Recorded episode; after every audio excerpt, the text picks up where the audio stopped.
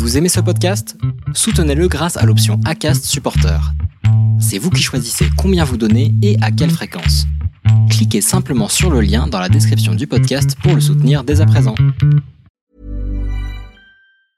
Mom deserves the best, and there's no better place to shop for Mother's Day than Whole Foods Market. They're your destination for unbeatable savings, from premium gifts to show-stopping flowers and irresistible desserts. Start by saving 33% with Prime on all body care and candles. Then get a 15-stem bunch of tulips for just $9.99 each with Prime. Round out Mom's menu with festive rosé, irresistible berry chantilly cake, and more special treats. Come celebrate Mother's Day at Whole Foods Market.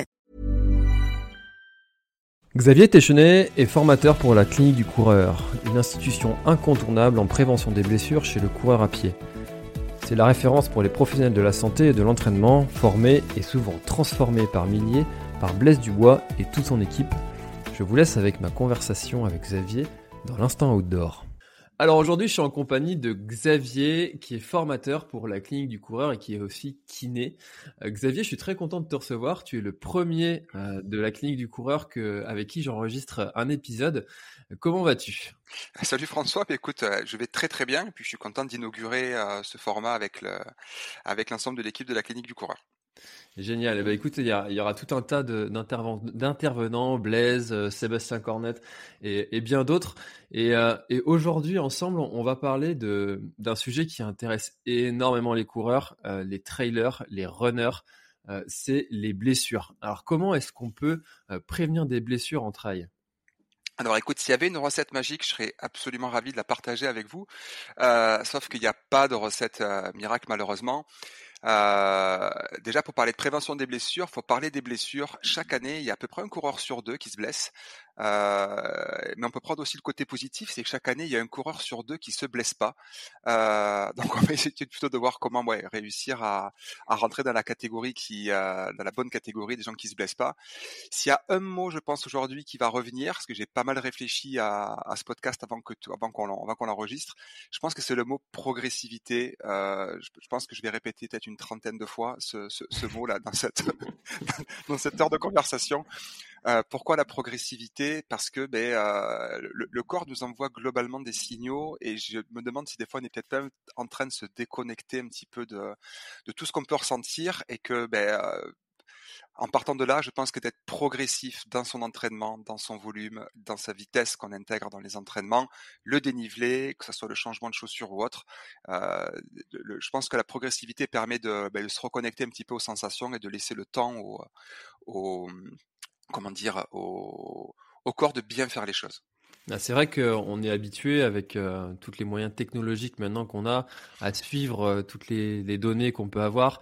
Euh, J'ai même testé là récemment euh, Super Sapiens qui nous donne la glycémie, donc on est même plus, on, on peut finalement ne même plus écouter notre corps pour, pour suivre, voilà, pour suivre son alimentation. Mais finalement, c'est vrai que c'est rassurant aussi d'avoir toutes ces toutes ces données là. comment est-ce qu'on peut s'en détacher? Alors, il y a quelque chose que j'aime bien. j'aime bien parler avec les gens dont je m'occupe. Alors, j'ai une toute petite activité de, coaching par manque de temps et puis parce que c'est pas mon métier principal, mais j'aime bien en tout cas m'occuper de coureurs et, de prendre soin d'eux. Je m'occupe aussi de coureurs donc dans mon activité de kiné. Et ce que, ce que j'aime bien, c'est parler de pleine conscience. Alors, c'est, oui, c'est quelque chose qui est très utilisé par tout ce qui est développement personnel. On en parle à la méditation, dans tout ça. Mais n'empêche que courir en conscience, c'est aussi se rendre compte qu'on a quand même la chance, quand on peut courir, d'avoir un corps qui nous permet de nous déplacer, soit dans les parcs parisiens, soit comme toi, pas très très loin de, de, de la mer, euh, ou moi plus proche des montagnes. On a cette chance-là, et des fois, je pense que c'est peut-être pas mal de, déjà, premier truc, enlever peut-être les écouteurs, euh, enlever peut-être euh, courir avec un podcast, c'est bien, par exemple, l'instant outdoor, c'est super. Mais de temps en temps, peut-être se faire un footing où on est vraiment peut-être un peu plus connecté à soi et d'essayer de se rendre compte mais de tout ce qui se passe, commencer par l'aspect visuel. On a quand même la chance d'avoir des beaux paysages partout où on peut courir. on a la chance d'avoir ben, peut-être une audition qui marche bien, écouter tous les bruits qu'il y a dans la nature, même si c'est des voitures ou autres. C'est pas mal aussi d'éviter de, se faire écraser. Et puis les sensations internes, la soif. La soif, elle est, elle est présente, elle existe, mais des fois la soif, elle est, elle est peut-être que par habitude, on peut arriver à éloigner un petit peu cette sensation de soif, bien qu'il faille boire quand on a soif. et puis après, il y a tout ce que nous dit notre corps, sentir les cailloux sous les pieds, sentir peut-être un genou qui chauffe un peu en descente, ou sentir des douleurs un petit peu dans la hanche, dans le dos, tout ça, et, prendre conscience un peu de ce qui se passe dans notre corps. Moi, je trouve qu'il y a déjà un début à ça, euh, la respiration, en, méditation, on parle beaucoup beaucoup de respiration, mais euh, aujourd'hui, on, on, se fie même plus à ce qu'on ressent à l'effort. On est constamment les yeux collés à nos montres euh, pour regarder la fréquence cardiaque, le rythme. Je pense que Strava, on pourra en reparler, est un vecteur de blessures terribles parce qu'on a envie de faire aussi bien que les copains ou ou ne pas montrer qu'on a fait une sortie trop lente. Et ouais, je pense que se, reconnecter un tout petit peu à ces sensations, peut-être s'offrir une fois par semaine un footing où on prend rien, ni montre, ou alors juste un chronomètre mais ni, GPS, ni ceinture cardio, simplement courir aussi pour se reconnecter peut-être un petit peu à soi. Mmh, c'est vrai qu'on n'a plus l'habitude en fait de partir sans rien comme ça, alors qu'à l'origine on dit quand même que la course à pied c'est l'un des sports les plus faciles et accessibles parce qu'un t-shirt, un short et une paire de, une paire de running et c'est parti. Alors que maintenant c'est quand même devenu un peu, un peu plus compliqué de partir. Il faut attendre que le GPS ait trouvé des satellites. et euh, c'est pas mal de se reconnecter. Ouais, et puis tu vois, enfin pour, pour de temps en temps avoir la chance de me déplacer un peu en France, donc sortir un petit peu de ma campagne et d'aller en ville. Euh, l'autre jour à Paris, je voyais tous les gens au feu rouge qui mettaient pause leur montre en sautillant sur place, en ayant les yeux fixés sur le sur le petit bonhomme du feu rouge au lieu de profiter de ce qu'il y avait autour. C'est vrai que mmh. moi ça, ça, me surprend toujours, mais euh, c'est vrai que je, je mets pas pause sur le GPS quand je m'arrête. Après, c'est que j'ai pas d'ambition non plus de performance, mais euh, ni de, de, de, voir si sur Strava je suis plus rapide que le que le copain. Mais un, de mes binômes avec qui je cours tout le temps, euh, que je salue, Manu, qui ben, lui euh, court sans montre et court sans rien. Et c'est toujours marrant de se faire des sorties de montagne. Il sait pas du tout combien il a fin de distance ni en dénivelé, mais euh, il sait qu'il est parti pour 5 heures, pour 4 heures, pour donc il a un temps. Euh, déterminé parce qu'il a aussi une vie de famille et un travail, mais euh, il n'y a pas forcément une notion de distance ou une notion de dénivelé, donc c'est assez marrant de dire à peu près ce qu'il a fait. Il va chercher le soir sur Open Runner ou d'autres sites ce qu'il a fait, mais sur le coup, il n'en est pas en conscience s'il a fait 1000 mètres en dénivelé, 1500 ou et c'est pas si mal que ça. Puis c'est quand même un garçon qui se blesse pas beaucoup. Alors, je pense pas que ceci explique en cela, mais c'est, euh, je pense qu'il y a quand même un intérêt d'être à, de temps en temps se déconnecter un petit peu. Hmm.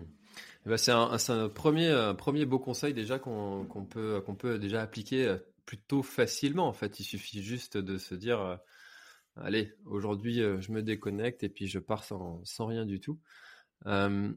Les, coureurs qui sont plutôt aguerris, qui vont faire pas mal de séances, qui vont peut-être rechercher aussi la performance, sont souvent suivis par, par une équipe. Alors on pense forcément aux athlètes élites. Euh, à partir de quel moment est-ce que euh, il est intéressant d'avoir un, un, professionnel de santé qui va euh, nous suivre pour pour pour éviter qu'on se blesse? Alors ça c'est vraiment une question intéressante. J'aurais pas de réponse tranchée, peut-être être un petit peu tiède, mais j'ai pas vraiment le choix. Déjà, ça dépend de l'intérêt de la personne pour son propre entraînement. C'est-à-dire que tu as des gens qui, ont d'abord le plaisir simplement de l'effort.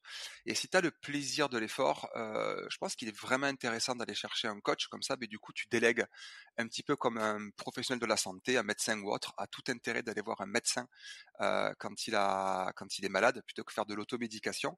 Je pense qu'il y a un vrai intérêt à aller voir un professionnel du, moment où tu sens euh, soit une absence de progression, euh, soit un manque de plaisir à l'entraînement. C'est-à-dire qu'on a tendance, quand on s'entraîne tout seul, à avoir ce qu'on appelle l'indice de monotonie qui augmente. Donc le fait de faire un petit peu toujours les mêmes entraînements et qui fait ben, qu'à force, tu un petit peu ras-le-bol de te faire tes euh, deux séries de 8 fois 30-30, euh, comme on le voit dans beaucoup de plans d'entraînement de manière un petit peu bateau.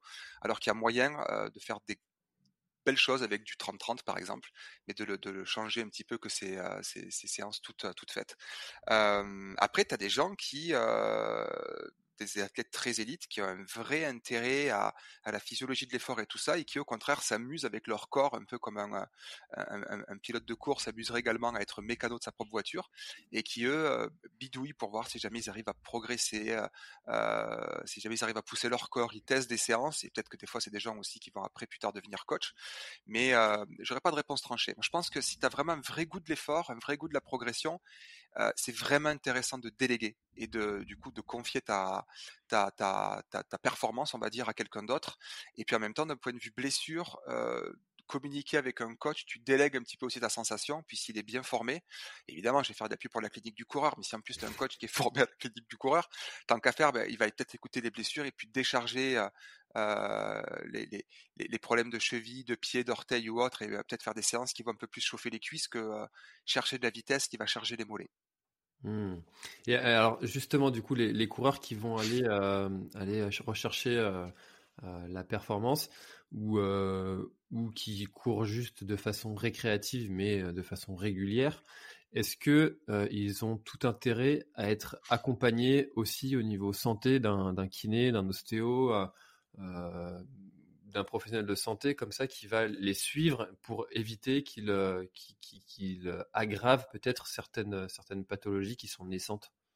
Ah, alors là, euh, alors théoriquement, tout ce qui est euh, le, le, le, kiné, alors en tout cas nous, les kinés, dans notre, euh, on va dire décret de compétence, on a la partie prévention, c'est-à-dire qu'on a vraiment euh, un rôle de, de, de, de prévention. Moi, je, je, fais de la prévention en entreprise, mais la prévention chez les coureurs, euh, on n'est pas sur de la santé. Et la question, c'est est-ce que la Sécu, est-ce que la caisse primaire d'assurance maladie doit prendre en charge l'aspect préventif des blessures quand on va faire notre activité sportive? Ça, c'est un, petit problème politique, mais la question peut se poser. Euh, L'autre truc, c'est que euh, je pense que il est intéressant au moins de près ou de loin de prendre contact avec quelqu'un qui euh, euh, qui, s'y connaît un petit peu en course à pied.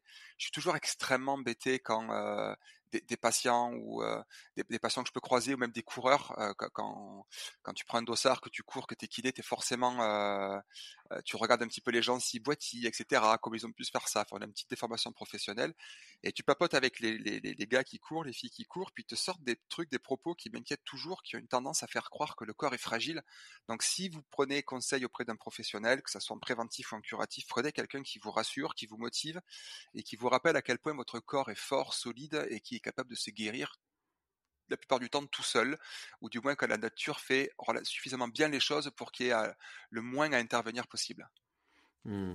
Alors, je crois que c'est à partir de trois mois euh, qu'on considère qu'une douleur euh, devient euh, chronique. Ouais, exactement. Et, et, donc, on peut déjà donner cette indication-là aux, aux, coureurs que si vous avez une douleur à un endroit qui dure déjà depuis plus de trois mois, c'est qu'il faut peut-être aller consulter quelqu'un. Et moi, je vous conseillerais même d'aller avant. Oui. Je sais pas ce que toi t'en penses. Alors trois mois. Euh, alors aujourd'hui, les définitions. Oh, il faudrait plus qu'on parle de douleur chronique.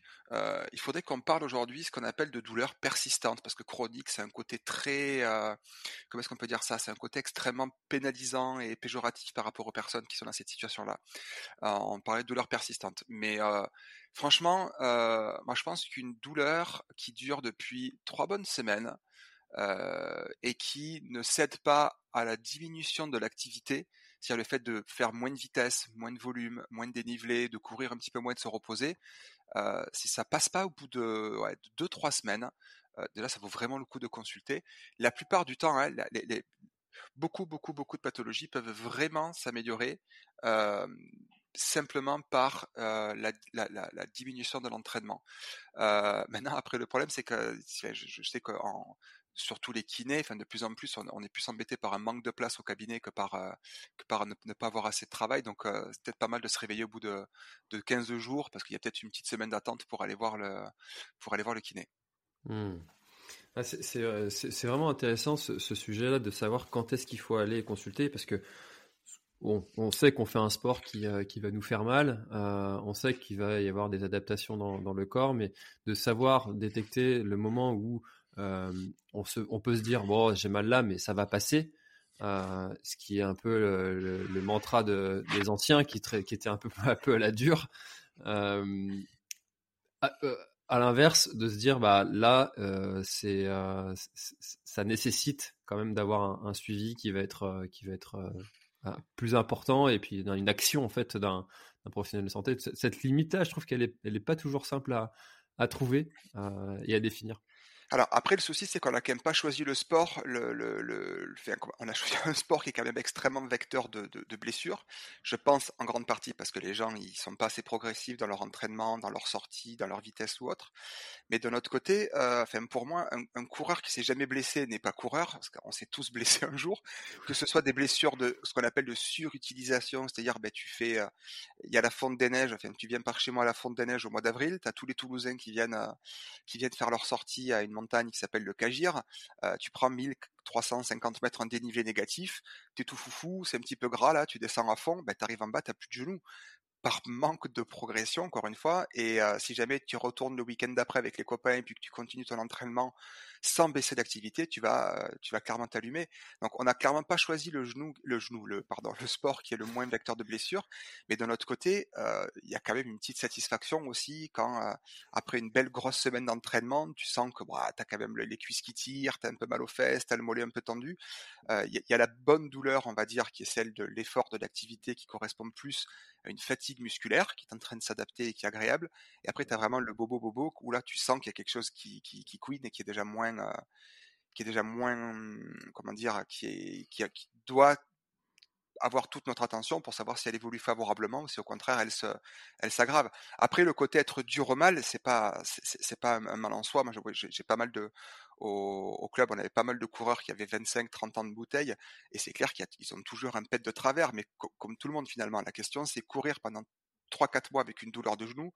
Clairement, c'est, je le, je le déconseille fortement parce que tu, tu perds pas mal de plaisir, mais le problème c'est que les gens veulent pas s'arrêter non plus. C'est le problème du coureur. Il lui faut sa drogue. C'est que lui, il n'est heureux que quand il court entre guillemets, ou s'il court pas, il est désagréable à la maison, il est désagréable au boulot et euh, il se sent, il se sent pas bien quoi. Mmh. Ah, c'est sûr qu'il y a cette, euh, cette, cette, drogue, comme tu dis, qui, euh, qui, fait, qui fait effet. Et tu, as beaucoup parlé de, et tu as fait d'ailleurs un petit, un petit lapsus sur, sur le genou. Est-ce que c'est c'est le, l'endroit du corps, si je peux parler simplement, l'endroit du corps qui, qui est le plus sujet à blessure chez le coureur? Alors, le, ça c'est d'un point de vue purement statistique, le genou, en gros, une blessure sur deux en surutilisation, hein, pas en traumatique, mais une, une blessure sur deux, c'est le genou. Euh, c'est clairement la, la, la, la, pathologie qui est la plus, euh, enfin la pathologie, je vais y arriver, l'articulation qui est la plus euh, blessée. Euh, je suis incapable d'ailleurs de savoir pourquoi c'est le genou et pas une autre articulation. Bonne question. Est-ce que c'est un manque d'adaptation? Est-ce que c'est euh, euh, celle qui trinque le plus? Est-ce que c'est les gens sont pas assez musclés? Euh, j'ai rien eu là-dessus de pourquoi, enfin pourquoi est-ce qu'on pense? ça serait que des avis de d'experts et je pense pas qu'on ait de preuves pour dire que ça soit le genou plus qu'une autre qui pourquoi se, ça se blesserait le plus. Après, ce qu'on sait, c'est que euh, les, deux plus grosses blessures au niveau du genou, c'est ce qu'on appelle les douleurs fémoro-patellaires. C'est des douleurs un peu diffuses au niveau du genou qu'on retrouve quand même assez souvent chez les coureurs, chez les débutants, chez les marathoniens, même chez ceux qui font du trail. Enfin, on le voit chez tout le monde. C'est des douleurs diffuses tout autour de la rotule. Les gens, ils ont du mal à décrire où euh, est-ce qu'ils ont mal. Ces douleurs sont derrière le genou.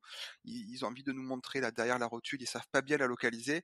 C'est des, euh, ça peut être très inconfortable en restant longtemps assis. Euh, ça peut être également des c'est clairement euh, les gens qui ont du mal à, faire un squat ou à venir s'asseoir ou se relever d'une chaise. Euh, mais après, euh, ça, ça, évolue généralement pas très très bien quand ça arrive tout seul. C'est quand même pas mal vraiment de se faire aider par un professionnel. L'autre grosse pathologie du genou qu'on retrouve, c'est vraiment une, une pathologie qui apparaît quand tu fais pas mal de volume, pas mal de, de mêmes gestes répétitifs, ce qu'on appelle le syndrome de l'essuie-glace dans le, dans le langage euh, courant, que euh, je m'amuse à chaque fois quand on est en cours euh, pour la clinique du coureur à poser la question auprès des coureurs qui a eu un essuie-glace. C'est quasiment une personne sur deux qui a eu un essuie-glace un jour dans sa vie. Et c'est ce qu'on appelle, voilà, c'est le syndrome de la bandelette, en fait, iliotibiale. C'est sur le côté externe de la jambe, enfin de la cuisse, c'est juste en haut de l'articulation du genou sur le côté. Et ce sont ceux qui en ont eu euh, une ou plusieurs savent pertinemment où est-ce que c'est. Euh, classiquement, chez le trailer, ça apparaît vraiment au bout de pas mal de kilomètres. Ça s'aggrave au fil du, au fil des kilomètres parcourus. Ça apparaît assez souvent en course. Euh, et quand tu fais des, ultra trails de montagne, un type Grand Raid des Pyrénées par chez moi ou euh, euh, ultra trail du Mont Blanc ou autre, c'est vraiment la descente où tu sens petit à petit que tu as une, comme une espèce de petite alien qui te grignote gentiment de l'intérieur, le genou à l'extérieur, et tu sens que chaque pas, ta douleur augmente de un dix millième et que ben, au bout de 10 000 pas, tu as pris euh, un, 1 sur 10 à la douleur et puis euh, au bout de, de 10, 20, 30, 40 km, tu es à 8, 9 sur 10, ça devient euh, impossible de continuer à courir. Mmh. C'est, en plus, c'est une des, des, douleurs les plus difficiles, les plus qui, qui demandent aussi de tester aussi plusieurs plusieurs méthodes. Je vois ma, ma femme là depuis depuis très très longtemps, elle a du mal à s'en à s'en séparer. Et pour autant, il y a beaucoup de coureurs qui, euh, qui essayent en fait plusieurs méthodes, euh, que ce soit kiné, semelle. Euh, qu'est-ce que qu'est-ce que toi tu conseillerais de, de, de suivre comme comme entre guillemets protocole en première intention pour pour essayer d'aller le le guérir ce, ce syndrome de l'essuie-glace? Ouais, le syndrome de la bandelette, c'est un petit peu comme le contrôleur des impôts, quoi. Tu sais pas bien pourquoi il est venu, mais tu as du mal à le faire repartir. euh, c'est un peu, c'est un peu ça. Le, alors en fait, la bandelette, euh, on a euh, à la clinique du coureur en fait ils, ont classé euh, les, les blessures par euh, la, façon dont elles sont apparues. C'est-à-dire que la bandelette c'est clairement quelque chose qui est de l'ordre ce qu'on appelle de la répétition le fait d'avoir le même geste de courir sur un terrain qui est constant du bitume ou euh, quelque chose d'extrêmement répétitif, une piste cyclable, ce que tu veux, etc. Et en fait, le fait de faire beaucoup de volume va créer finalement, par un geste répétitif, un phénomène qui serait aujourd'hui, on pense, plus de l'ordre de la compression que de la que de la friction. Avant, on pensait que c'était vraiment comme un, morceau de parmesan qui, qui venait se frotter là sur sur la râpe à fromage et qui du coup ben, s'esquintait, s'usait, etc. Alors en plus, quand tu dis ça quelqu'un, euh, autant te dire qu'il transpire, il imagine euh, son morceau de parmesan, son genou être en train d'être frotté contre une râpe. Aujourd'hui, ce qu'on sait, c'est qu'il y a, y a une graisse euh, extrêmement euh, richement vascularisé euh, et, très innervé, donc très sensible, on va dire, à, tout ce qui est l'inflammation, en gros, hein, je, simplifie, et qui du coup est vachement vectrice de douleur. Et en fait, ce phénomène de compression va s'exagérer au fil des kilomètres, peut-être aussi parce que la, foulée se dégrade avec le temps, peut-être qu'on n'est pas assez musclé, peut-être qu'on n'est pas assez euh, capable de tolérer la charge, enfin la charge, le volume, le, volume qu'on demande à notre corps. Et la première chose à faire, euh, et là encore une fois, c'est, c'est on, va dire, je parle avec mon expérience, mais l'expérience de tout le monde, elle est, elle est parfaitement valide. La première chose qu'il y a à faire pour moi, clairement, c'est de, couper ce volume. Ça veut dire d'arrêter de, de, de, courir toujours sur un terrain plat et de, ne faire que de la course. Ce, qu'on conseille, et là clairement c'est du, bon sens paysan, mais c'est vachement important à, en prendre conscience, c'est que la bandelette, elle déteste la douleur. C'est-à-dire que du moment où ta femme à son entraînement, elle aura une douleur en courant, ben c'est qu'en fait le lendemain, elle pourra juste en faire moins. C'est-à-dire si par exemple elle a eu mal au bout de 30 minutes, ben, le lendemain, elle ne pourra faire plus que 28 minutes ou 29 minutes sans douleur. Et plus tu cours, en fait, c'est comme ça que les gens se retrouvent au début à avoir mal au bout de deux heures, deux heures et demie, et qu'un mois et demi, deux mois plus tard, ils sont rendus à 20 minutes. Et au bout de 20 minutes, ils ont, ben, ils peuvent plus courir, quoi. Donc la première chose à faire, c'est couper le fait de, de, de, courir de manière continue, ininterrompue, et au contraire de faire une alternance marche-course. Donc c'est bête comme tout le marche-course, c'est tu cours, admettons si tu es capable de courir une demi-heure sans douleur, on, va diviser par exemple ce, cette demi-heure en 5 blocs, 6 blocs, 8 blocs, 10 blocs, peu importe. Si on prend 10 blocs de, de 3 minutes, on arrive à une demi-heure, tu peux faire 10 fois. 2 minutes, tu vas trottiner, 1 minute, tu vas marcher, 2 minutes, tu trottines, 1 minute, tu vas marcher, tu répètes ça sur une demi-heure. Ça permet que si une douleur apparaît à la marche, ben tu, tu, tu arrêtes. Si la douleur apparaît à la course, ben tu arrêtes. C'est tout bête, mais ça permet de se reconnecter un petit peu aux sensations, parce que quand tu cours, ton, corps il a quand même une tendance à euh, ce qu'on appelait avant les, endorphines. Tu sais, quand tu cours, tu sécrètes euh, soi-disant de la drogue. Hein. Euh, en fait, c'est vrai, sauf qu'on sait aujourd'hui que c'est plus des endocannabinoïdes, donc quelque chose qui se rapprocherait du, du THC plus que du que, des, que, que, que, de la morphine. Et, et du coup, ça, c'est un petit côté antalgique, c'est un petit côté doliprane à l'effort. Hein, quand tu cours beaucoup, tu sens un peu moins les douleurs que quand tu arrêtes ou tu as, mal partout.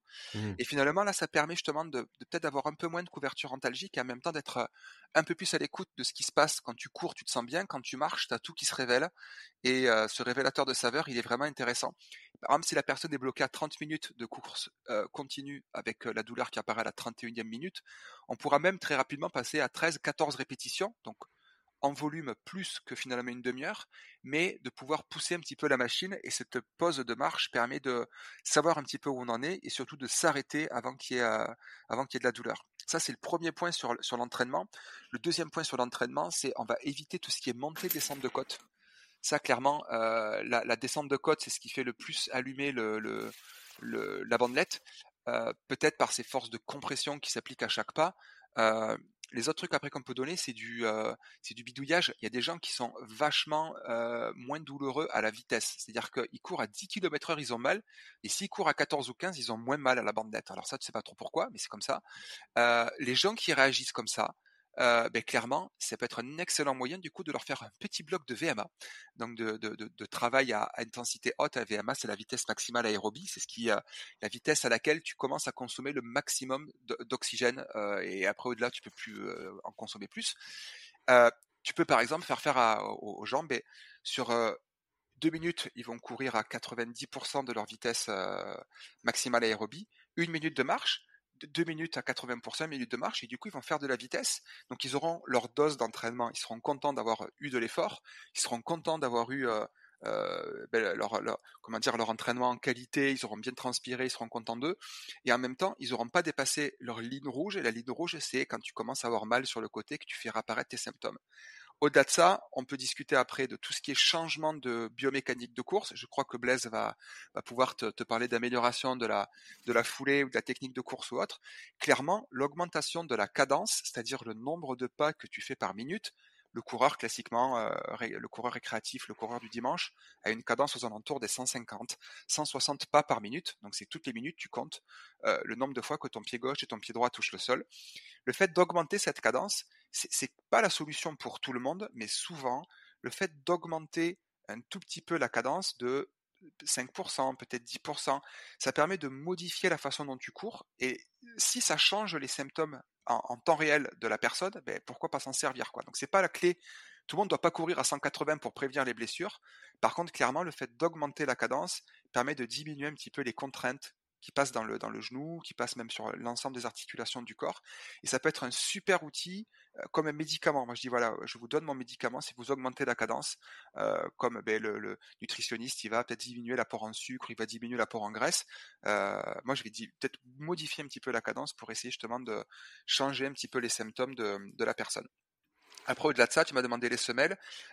Aujourd'hui, le niveau de preuve que les semelles améliorent la bandelette n'est pas tellement là, mais d'un autre côté, en kiné, en ostéo, il n'y a rien aujourd'hui qui montre qu'avec nos mains, euh, tout ce qui est thérapie manuelle, faire craquer, machin, tout ça, ça n'apporte pas de plus-value sur la bandelette, c'est-à-dire qu'on on n'augmente pas la probabilité que les gens guérissent avec ça. C'est pas pour autant qu'il faut pas les, utiliser, surtout ça peut aider la personne à, à, bien se sentir, mais clairement déjà les conseils d'entraînement euh, sont et en guidant bien et en expliquant bien la personne, ça peut déjà être une, un excellent moyen d'améliorer les gens.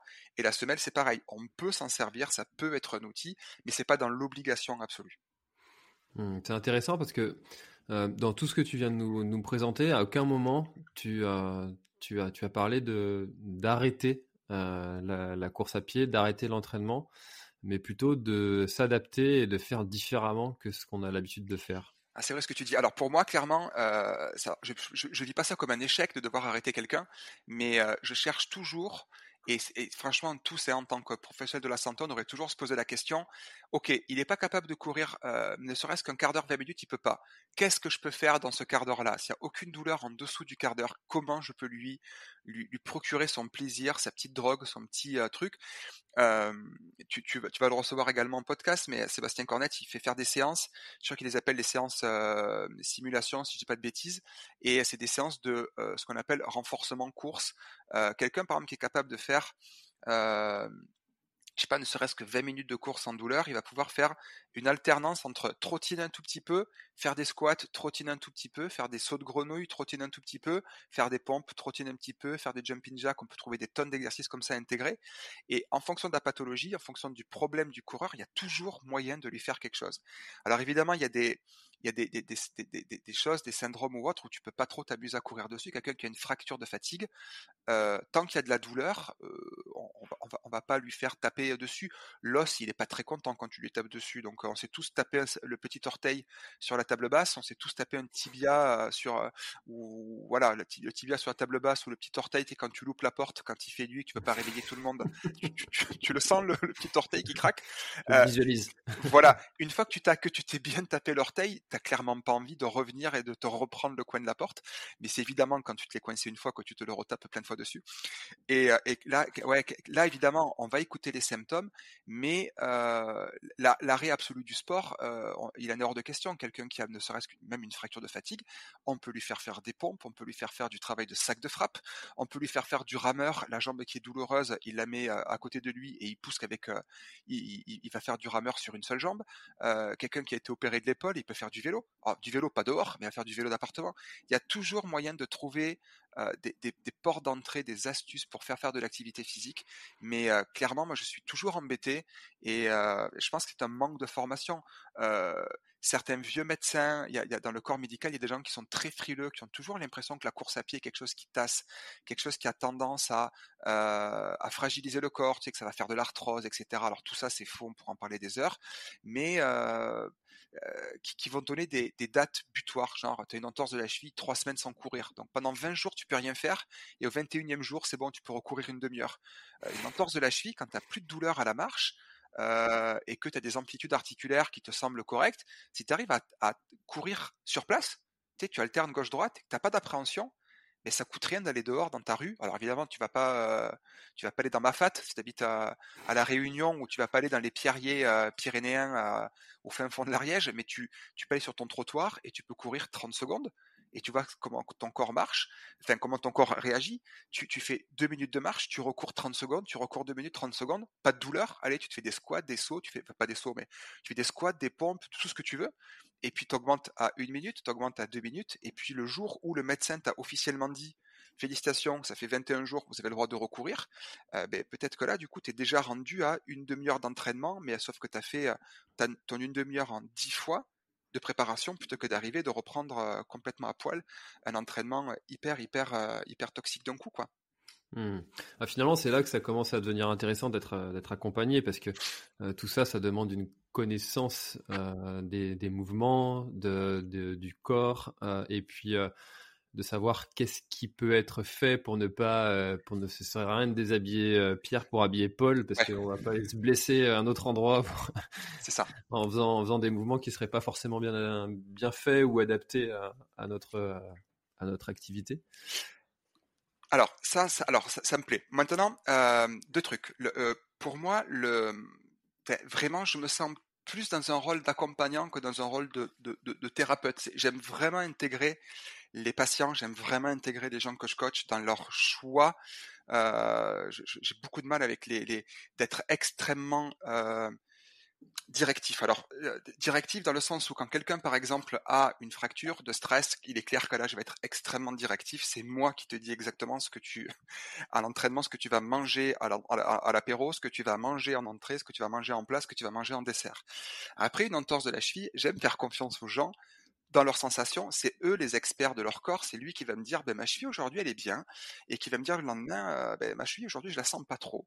Donc il faut, je, je pense c'est vraiment la clé, c'est éduquer au maximum nous en tant que professionnels de la santé, c'est d'essayer d'éduquer les gens pour euh, qu'ils soient capables de reconnaître ben, les signes euh, un genou qui gonfle, par exemple, quelqu'un qui a de l'arthrose, euh, c'est pas une fin en soi l'arthrose. On peut courir sur de l'arthrose. Au contraire, même quand tu as de l'arthrose, il faut courir. C'est le meilleur médicament pour, euh, c'est le meilleur médicament pour le genou, c'est de, c'est de courir. Euh, l'arthrose, de toute façon, on en a tous. C'est comme les cheveux gris et les rides au coin des yeux, on en a. C'est vraiment le fait d'être capable de, de doser l'entraînement pour ben, ne pas avoir ces, des symptômes en lien avec l'arthrose. Euh, maintenant, l'accompagnement, euh, voilà, do, do, doit passer par de l'éducation et, euh, et surtout quelqu'un qui, qui voilà n'a pas peur d'aller de, temps en temps peut-être chercher un tout petit peu la douleur ou chercher la limite. ça c'est là où c'est un petit peu embêtant, c'est que il y a, comme tout à l'heure je l'ai dit, mais c'est vrai il y a encore pas mal de professionnels, médecins, kinés, podo ou autres, ostéo, qui ont un petit peu peur de tout ça et qui comment dire, qui sont un petit peu frileux à, à, la reprise et qui veulent absolument arrêter les gens. Ça je suis embêté. Donc oui, se faire accompagner, oui, mais le but derrière c'est rendre les gens autonomes, forts et euh, capables de faire des trucs. Mmh. Et alors, c'est, ça va avec tous les, tous les exercices que tu nous as donnés. Il y a beaucoup d'exercices de, finalement de, renforcement musculaire. Complètement. Et euh, le, renforcement musculaire, j'ai toujours été très surpris de, de, le voir si peu dans les plans d'entraînement que l'on peut euh, retrouver euh, tout fait sur, sur Internet ou, ailleurs. est-ce que c'est l'un des vecteurs les principaux qui fait que ceux qui pratiquent le renforcement musculaire vont éviter euh, les blessures plus que les autres? Alors là, il y a, je suis obligé de distinguer deux choses. La première, c'est euh, ma croyance à moi, euh, Xavier Technet, petit kiné à la campagne, qui, qui, court un peu et qui, qui coach des gars. Et après, il y a l'aspect purement euh, Xavier, enseignant la clinique du coureur, scientifique, enfin scientifique, qui lit les articles scientifiques. Si je prends la lecture des articles, aujourd'hui, le niveau de preuve que se faire du renforcement euh, vraiment est quelque chose qui va protéger des blessures. Malheureusement, le niveau de preuve, il n'est pas foufou. Euh, et ça, embête le ça embête le Xavier coureur et le Xavier qui naît à la campagne et le Xavier qui coach des gars parce que euh, ben je j'y crois pas un instant quoi. Je reste vraiment persuadé que le, le fait d'être plus fort euh, te rend plus capable de tolérer des trucs. Moi, quand je parle souvent avec les euh, avec avec les, gens que je suis au cabinet, c'est vraiment euh, ton corps, c'est comme une c'est comme une bassine en fait euh, dans lequel tu mets des trucs, tu mets de la vitesse, tu mets du dénivelé, tu mets de tu mets des, de l'entraînement, etc.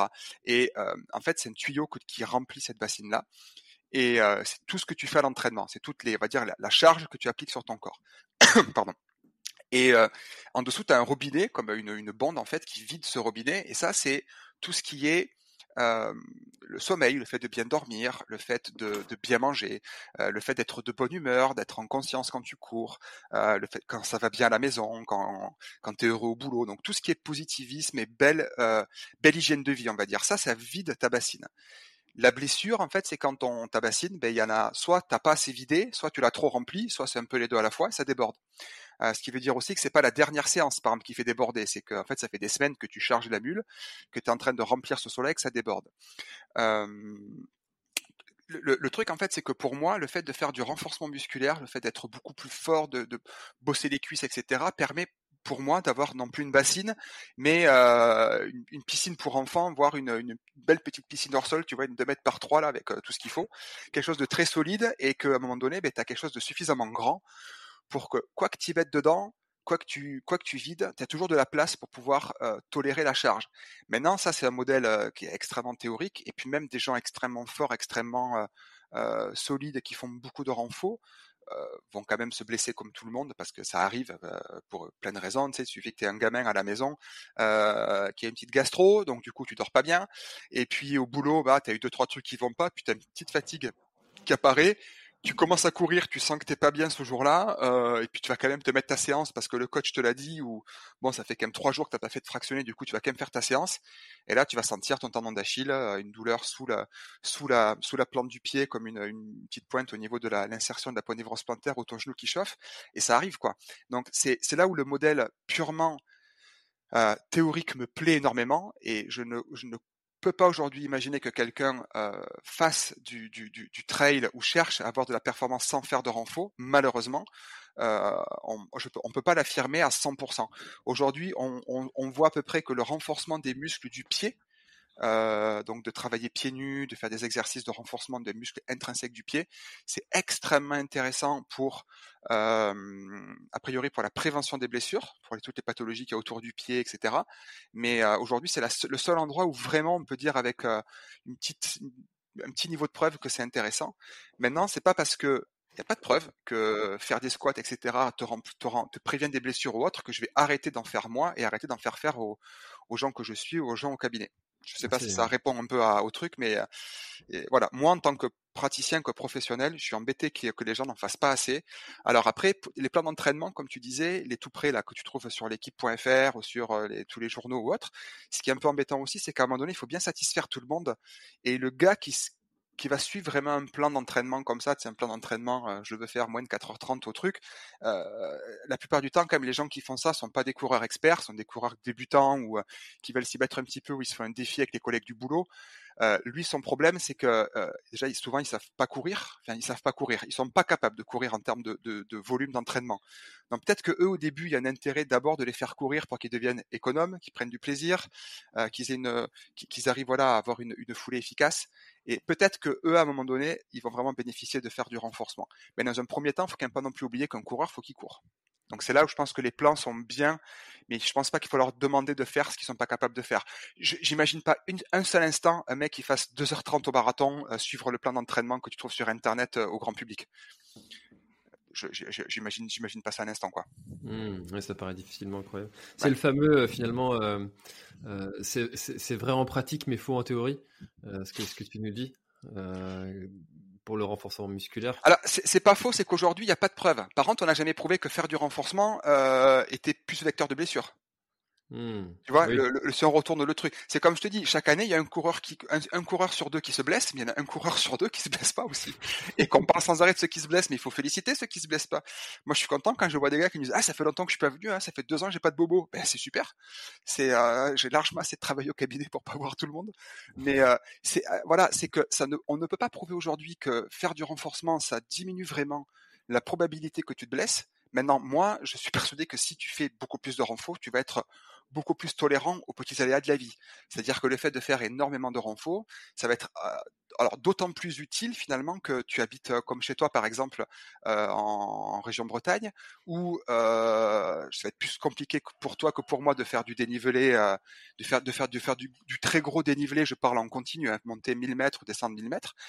Euh, clairement, si tu fais beaucoup de squats, beaucoup de sauts de grenouille, beaucoup de travail où tu vas euh, vraiment charger tes genoux, charger tes cuisses, tu vas pouvoir, euh, mais tu vas pouvoir mieux tolérer le jour où je t'invite à, la maison et qu'on va faire une sortie de 25 bornes avec 1007 ou 1008 en dénivelé, que si tu fais aucun squat et que tu cours énormément sur le plat, tu vas être tellement loin de ta pratique habituelle que tu vas pas être progressif et te blesser. Donc, je pense que finalement, le, renforcement pourrait finalement euh, moduler un petit peu ce côté euh, euh ce, côté progressivité et rendre ton corps beaucoup plus tolérant et, adaptable.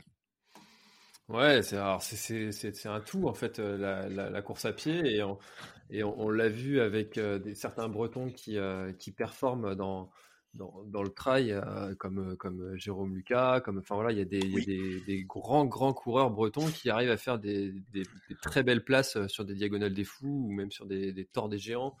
Complètement. Alors que c'est pas notre terrain d'entraînement euh, prédestiné. Non. Euh... Mais il y a même, j'ai perdu son nom, Eric Lavry, alors qui, qui est pas en Bretagne, hein, mais de mémoire, je crois qu'il est du côté de Nantes, il est euh, qui est venu faire euh, une jolie démonstration euh, à côté de chez moi sur le sur le GR10 qui a traversé les Pyrénées. Euh, on peut pas dire qu'il habite, euh, on peut pas dire qu'il habite en montagne. Après, bon, ça reste un coureur d'exception euh, qui est très habitué aux courses longues, qui a quand même été champion du monde de mémoire, je crois que c'était en 2013, je sais plus. Et bon, voilà quoi, on, on parle de coureur d'exception, mais cependant, il a fait quelques week-end chocs pour se préparer et le reste du temps, ben, c'est énormément de renforcement. Euh, et puis, euh, j'ai pas eu la chance de le croiser quand il y était. Malheureusement, à un jour près, j'ai loupé le passage quand il est venu en Ariège à côté de mon village. Et euh, j'ai quelques copains par contre qui sont allés s'amuser à le suivre. Euh, le gars, il avait déjà 400 bornes dans les pattes et c'était compliqué de le suivre, quoi. Mmh. Et pourtant, c'est pas des coureurs qui sont là. Enfin, les, les, les, copains en question sont, sont des, des, gars qui courent plutôt correctement. Et c'est voilà, c'est absolument euh, impressionnant. Et donc oui, on, on, peut sans problème performer en ultra, euh, même de l'ultra très pentu et très technique, en étant euh, loin des montagnes. Maintenant, je pense que c'est quand même plus facile euh, quand tu as la chance d'habiter près des montagnes de d'être prêt pour, pour, pour un ultra parce que tu vas être plus spécifique ou autre.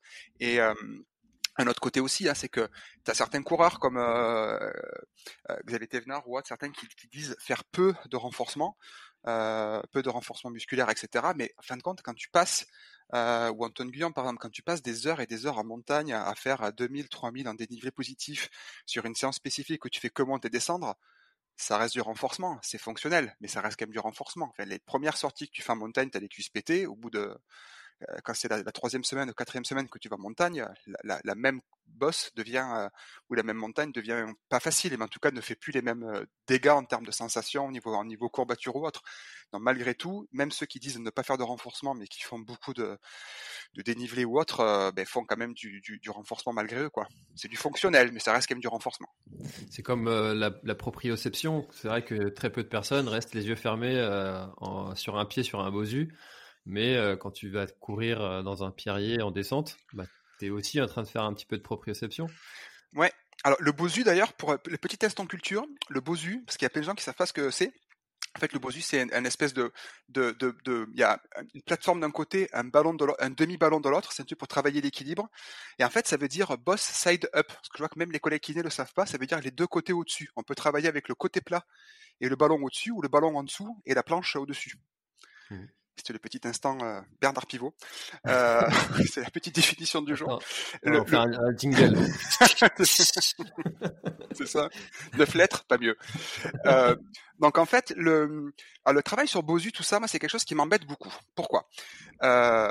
Dans l'hypothèse où mon coureur il court trois quatre fois par semaine euh, et qu'il a déjà un planning chargé, hein, on va quand même se rappeler que le trail c'est un sport de riches blancs qui s'emmerdent, hein, c'est quand même un petit peu ça. Donc on a quand même beaucoup de travail, on a quand même tous une activité euh, familiale, etc. Ça prend du temps. Si il reste une demi-heure à caler dans la semaine. Euh, et que le, le, ou la coureuse ne sait pas quoi faire. Je préfère quand même 100 fois qu'elle me fasse un circuit training avec du gainage ou un circuit training avec euh, euh, cuisse, etc., etc. Ou pourquoi pas partir sur un truc type méditation, ou pourquoi pas yoga, n'importe quoi, plutôt qu'aller travailler spécifiquement de la proprioception, notamment sur Bosu ou autre. C'est très drôle de travailler le Bosu, c'est très rigolo. On peut jongler en même temps, on peut se bastonner, etc. C'est un truc qu'on fait beaucoup en kiné. Euh, moi, j'ai des épées d'escrime en plastique au cabinet, donc on s'amuse avec les patients en, garde, et puis euh, êtes-vous prêt à aller On se se bastonne à coups de bosu sur le, sur le, avec les, épées d'escrime en plastique. Mais euh, le meilleur travail de proprioception pour un coureur, ça reste de courir. Euh, si tu veux préparer le Grand Raid des Pyrénées, si tu veux préparer l'Ultra Trail du Morbihan, si tu veux préparer n'importe quoi, la Maxi Race ou autre, mais il faut travailler ton pied à ce qu'il est capable de faire. Euh, je, je, vais parler, je vais parler de moi 30 secondes. J'ai eu la chance de partir à, à Marie-Galante là pendant euh, deux mois euh, pour euh, voilà pour aller prendre plaisir à l'autre bout du monde. Il y a maximum 160 mètres de dénivelé positif. La plus grosse bosse, a fait ça. C'est une galette. Marie-Galante, c'est tu prends une galette sarrasin, c'est à peu près la même épaisseur c'est tout plat et puis euh, c'est pas, très technique. Il y a, rien de, compliqué là-bas. J'ai pas trop couru, mais le peu que j'ai couru, je suis quand même allé sur les sentiers. Et euh, revenu chez moi, euh, les deux premières descentes où il y avait pas beaucoup plus de dénivelé ou autre, j'étais incapable de savoir où poser mes pieds deux mois et demi. Alors c'est revenu en deux trois sorties, mais la première sortie, j'ai vraiment eu l'impression que chaque caillou me voulait du mal et voulait faire une entorse à mes chevilles. Parce que le, la proprioception se travaille vraiment sur le terrain, c'est-à-dire qu'il faut que tu en gros, le, fait de courir très régulièrement sur des cailloux, sur un terrain varié, c'est ce que je donne comme image à mes coureurs, ça donne des yeux sous les pieds et que plus tu cours, plus ton pied est capable de reconnaître ce qui se passe dessous et s'adapter en permanence à tout ça. Le Bosu, c'est vachement intéressant d'un côté euh, ludique, etc., et de travailler un petit peu des, on va dire des réflexes macro, mais le, le vraiment le, ce qui tient ton pied, le, côté micro-mouvement qui tient ton pied, qui prévient les entorses et puis qui fait que tes performances en descente, ça s'achète pas autrement qu'en allant passer du temps en, forêt, aller passer du temps sur des cailloux ou autre. Et je pense qu'il y a un vrai intérêt par contre, notamment quand on coach des gars, de faire du travail spécifique de descente, ou bien sur des toutes petites euh, portions de 10, 20, 30 secondes, tu vas à fond en descente. Et puis après, tu travailles sur des portions de plus en plus longues mais pour euh, préparer ton pied, être capable de tolérer ces, ces contraintes de trail ou autre. Mais le, la proprio spécifique spécifique à tenir sur un pied, faire etc on est tellement loin de la fonction de ce qu'a besoin une cheville en trail que, ça, me semble, s'il n'y a qu'une demi-heure par semaine à consacrer à autre chose, je préfère faire des squats ou euh, faire des pompes ou faire du gainage ou euh, faire du yoga, de la méditation ou, prendre un bain que faire vraiment de la proprio euh, pure et dure. Après, ce n'est que mon point de vue.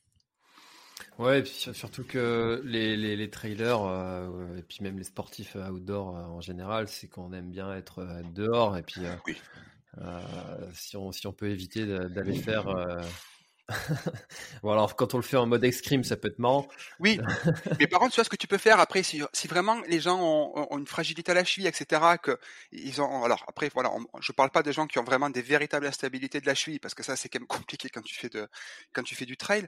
Mais euh, un truc tout bête, si vraiment quelqu'un veut bosser la, la proprioception, je pense qu'il est bien plus intéressant de, de faire ce qu'on appelle de la pliométrie. C'est une activité en fait où euh, c'est une forme de contraction musculaire extrêmement rapide qui n'est pas sur de la contraction volontaire. C'est par exemple de la corde à sauter quand les gens font ce qu'on appelle les double under, euh, truc vachement euh, euh, fait en crossfit où tu sautes et tu fais deux tours avec la avec la corde dessous.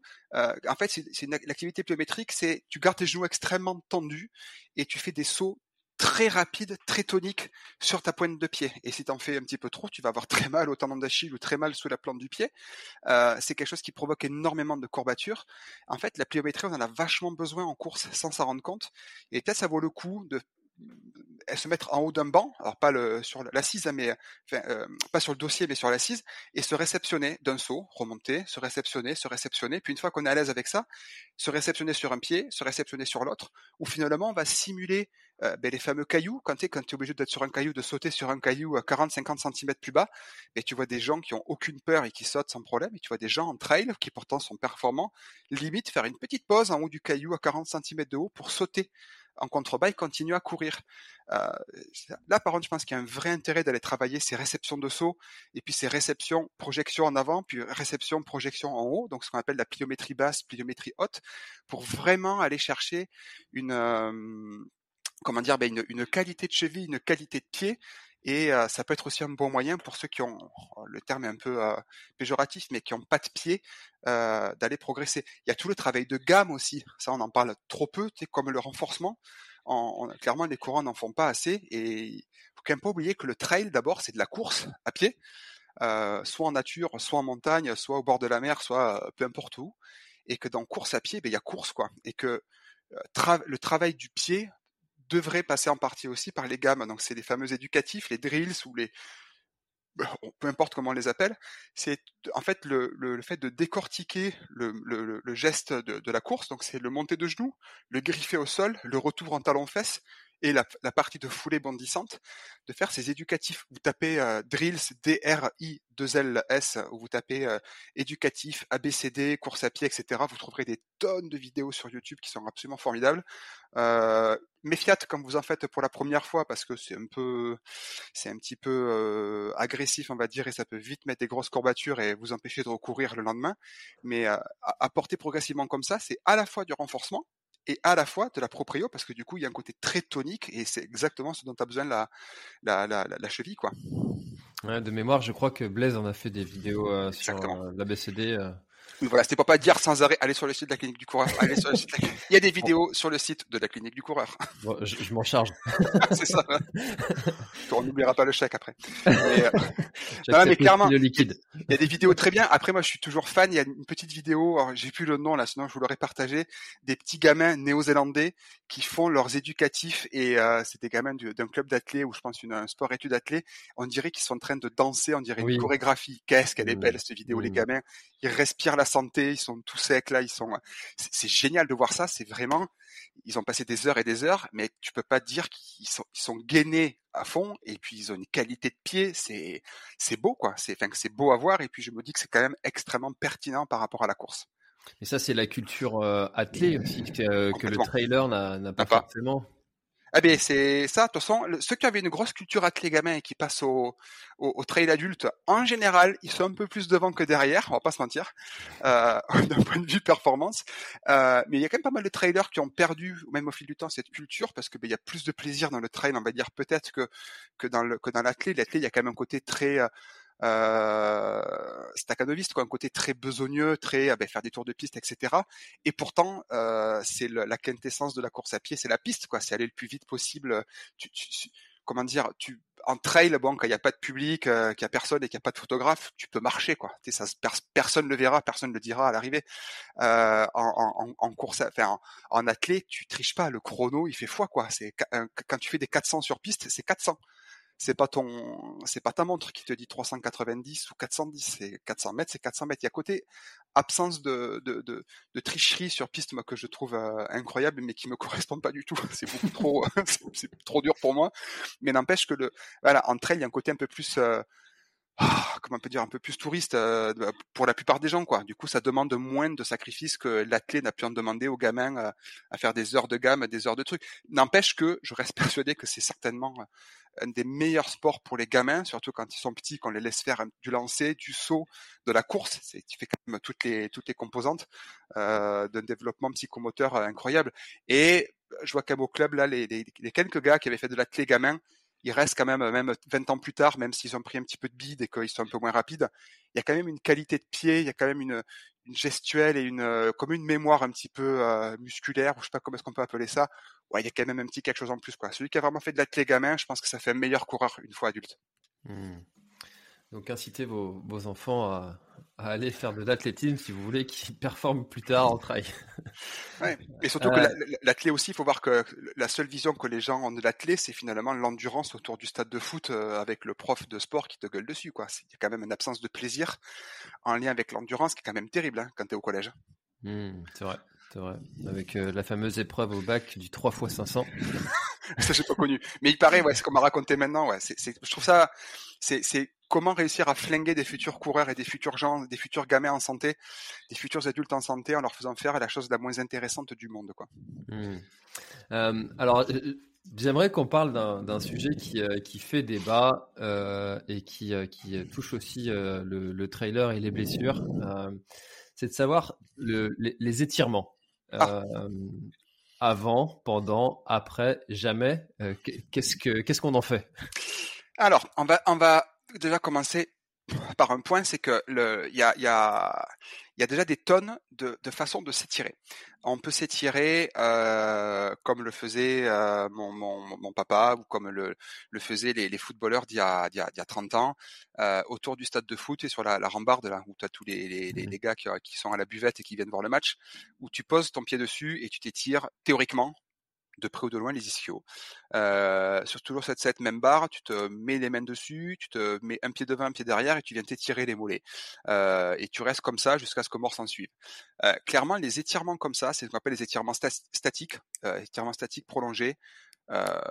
Aujourd'hui, pour le coureur, je vois pas du tout l'intérêt d'aller faire ça, que ce soit avant, que ce soit pendant ou que ce soit après l'effort. Euh, alors en plus, ces étirements statiques avant, clairement, si vous pouvez donner un conseil à quelqu'un, c'est de ne pas les faire juste avant. Pourquoi? Euh, A priori, le fait de rester longtemps dans une position d'étirement maximal viendrait perturber un petit peu la, perception en gros de ton muscle, de son, de, de, de, comment, dire ça de manière simple? Si tu restes longtemps en étirement statique, tu vas euh, perturber un petit peu les, capteurs de position de ton muscle et les, les mécanismes de protection qu'il a, et ça pourrait augmenter un petit peu le risque de blessure, notamment au sprint. Le fait de t'étirer longtemps avant, euh, ça diminue ta vitesse de sprint, ça diminue ta, ta détente verticale et ça diminue aussi euh, la, force maximale que tu peux soulever. Euh, sur l'endurance, on ne sait pas trop. Euh, ensuite, le, le, le truc c'est que pendant ça n'a aucun intérêt euh, et, euh, et, juste après, euh, je, pareil, je, suis très embêté avec ces étirements très statiques et je, je suis, euh, j'ai été atterré quand j'ai fait la diagonale des fous. Euh, bon, tu termines, t'as 30 heures dans les pattes, t'es un peu fatigué, t'as un peu faim, t'as un peu envie de vomir, t'as très très chaud et tu vois des gars sur la ligne d'arrivée en train de s'étirer les mollets. Donc t'as fait 187 000 pas en 35-40 heures, peu importe et tu te retrouves avec des gars qui s'étirent pendant des, dizaines de minutes, alors que ton muscle, je pense qu'il a qu'une seule envie, c'est d'avoir une bonne douche, une bonne bière et de, dormir. Donc ça, c'est quelque chose qui me perturbe toujours. Maintenant, je pense qu'il y a peut-être un intérêt à tout ce qui est peut-être étirement balistique ou autre avant une activité si vraiment tu en ressens le besoin et que tu as une zone peut-être du corps qui est un petit peu plus raide, etc. etc. Après, encore une fois, c'est est-ce que réellement le coureur a besoin de, s'étirer, d'avoir des muscles entre guillemets longs euh, Est-ce que ça a une plus-value par rapport aux blessures? Alors a priori, si tu es trop raide ou trop souple, ça pourrait être un petit peu vecteur d'augmenter un tout petit peu le risque de blessure, ça j'en suis pas bien sûr. Il euh, y a des zones du corps qui n'ont pas du tout besoin de s'étirer, je pense par exemple au mollet, aujourd'hui je pense qu'on peut... Euh, Je pense qu'on peut sans aucun problème euh, mettre de côté que les mollets euh, ont besoin d'être étirés. Au contraire, les mollets, le talon d'Achille aurait besoin d'être fort, d'être rigide et d'accumuler, de, restituer de l'énergie. C'est sa fonction première. Euh, par contre, euh, en gros, on va faire simple. Les étirements, je suis pas, je suis pas un fervent partisan. J'en donne extrêmement peu, euh, que ce soit les gens que je coach ou que ce soit les les coureurs que je suis au cabinet.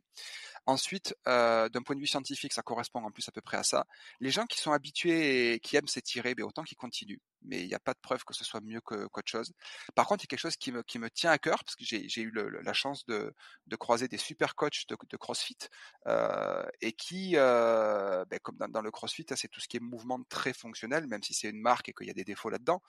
Euh, ce côté travail de mobilité me plaît énormément. J'aime être capable de poser mes fesses par terre et de m'asseoir sur mes talons. J'aime être capable de, quand je lève mes bras, que mes, mes mains aillent derrière ma tête. J'aime être capable de sentir que mon est capable de se plier en avant, de se plier en arrière. Mais c'est pas de la souplesse, c'est de la mobilité. C'est au combien ton articulation est capable de se bouger dans l'espace. Et c'est pas forcément dépendant des muscles, c'est plutôt dépendant de la capsule articulaire. C'est ce qui entoure l'articulation et qui la maintient en place et fonction des, des ligaments, enfin des ligaments.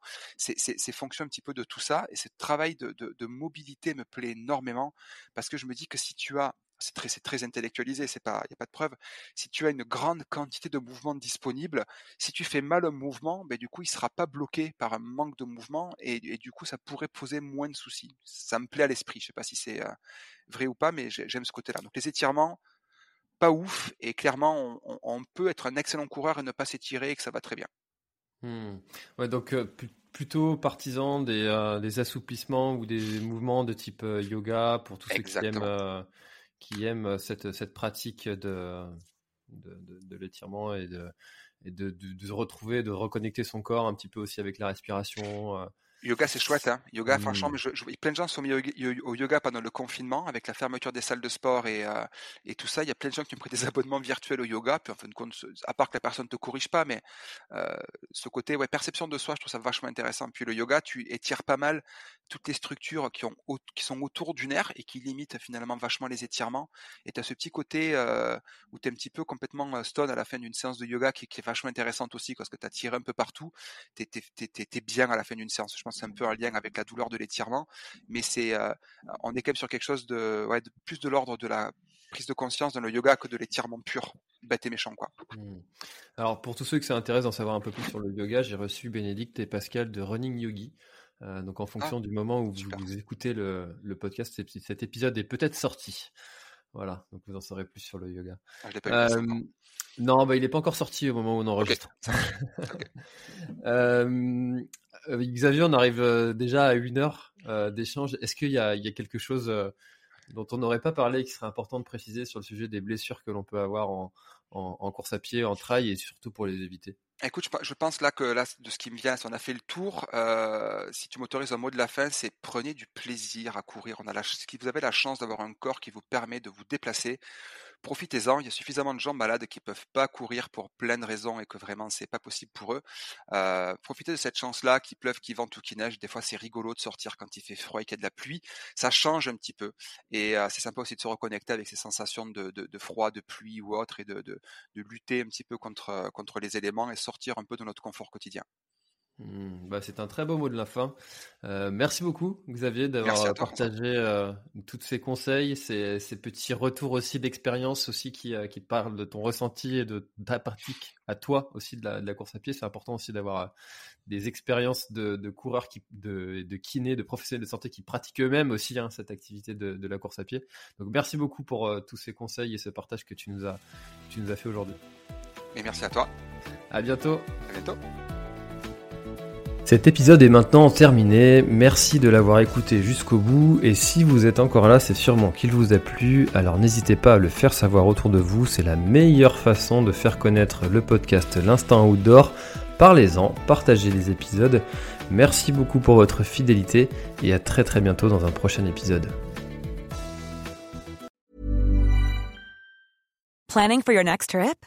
Elevate your travel style with Quince. Quince has all the jet setting essentials you'll want for your next getaway, like European linen, premium luggage options, buttery soft Italian leather bags, and so much more. And is all priced at 50 to 80% less than similar brands. Plus, Quince only works with factories that use safe and ethical manufacturing practices. Pack your bags with high-quality essentials you'll be wearing for vacations to come with Quince. Go to quince.com slash pack for free shipping and 365-day returns. Voilà, l'épisode est terminé, j'espère qu'il t'a plu. Je t'invite à aller checker NAC, comme je t'en ai parlé au tout début de l'épisode, avec le code PlanetTrail, P-L-A-N-E-T-E-T-R-A-I-L. Tu auras moins 15% sur ta commande. Et moi, je te souhaite un très, très, très, très, très bon footing, très bon trajet. Bref, ce que tu es en train de faire, je te le souhaite un très bon. Allez, à bientôt dans un prochain épisode. Bye bye.